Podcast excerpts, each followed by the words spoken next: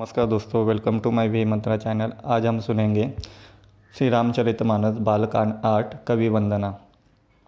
मैं उन सब के चरण कमलों में प्रणाम करता हूँ। वे मेरे सब मनोरथों को पूरा करें।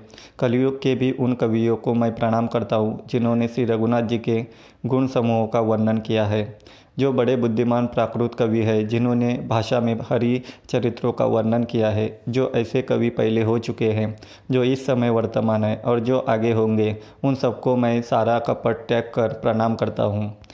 आप सब प्रसन्न होकर यह वरदान दीजिए कि साधु समाज में मेरी कविता का सम्मान हो, क्योंकि विद्यमान लोग जिस कविता का आदर नहीं करते, मूर्ख कवि ही उसकी रचना का व्यर्थ परिश्रम करते हैं। कीर्ति कविता और संपत्ति वही उत्तम है जो गंगा जी की तरह सबका हित करने वाली हो। श्री रामचंद्र जी की कीर्ति तो बड़ी सुंदर है। परंतु मेरी कविता भद्दी है, यह असमंजस्य है, इसी की मुझे चिंता है। परंतु हे कवि आपकी कृपा से यह बात भी मेरे लिए सुलभ हो सकती है। रेशम की सिलाई टाट पर भी सुहानी लगती है। चतुर पुरुष उसी कविता का आदर करते हैं, जो सरल हो और जिसमें निर्मल चरित्र का वर्णन हो, तथा जिसे सुनकर शत्रु भी स्वाभाविक बैर को भूलकर सराहना करने लगे।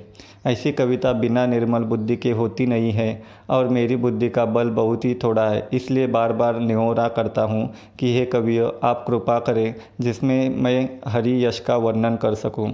कवि और पंडितगण, आप जो रामचरित्र रूपी मानसरोवर के सुंदर हंस हैं, मुझ बालक की विनती सुनकर और सुंदर रुचि देखकर मुझ पर कृपा करें। धन्यवाद।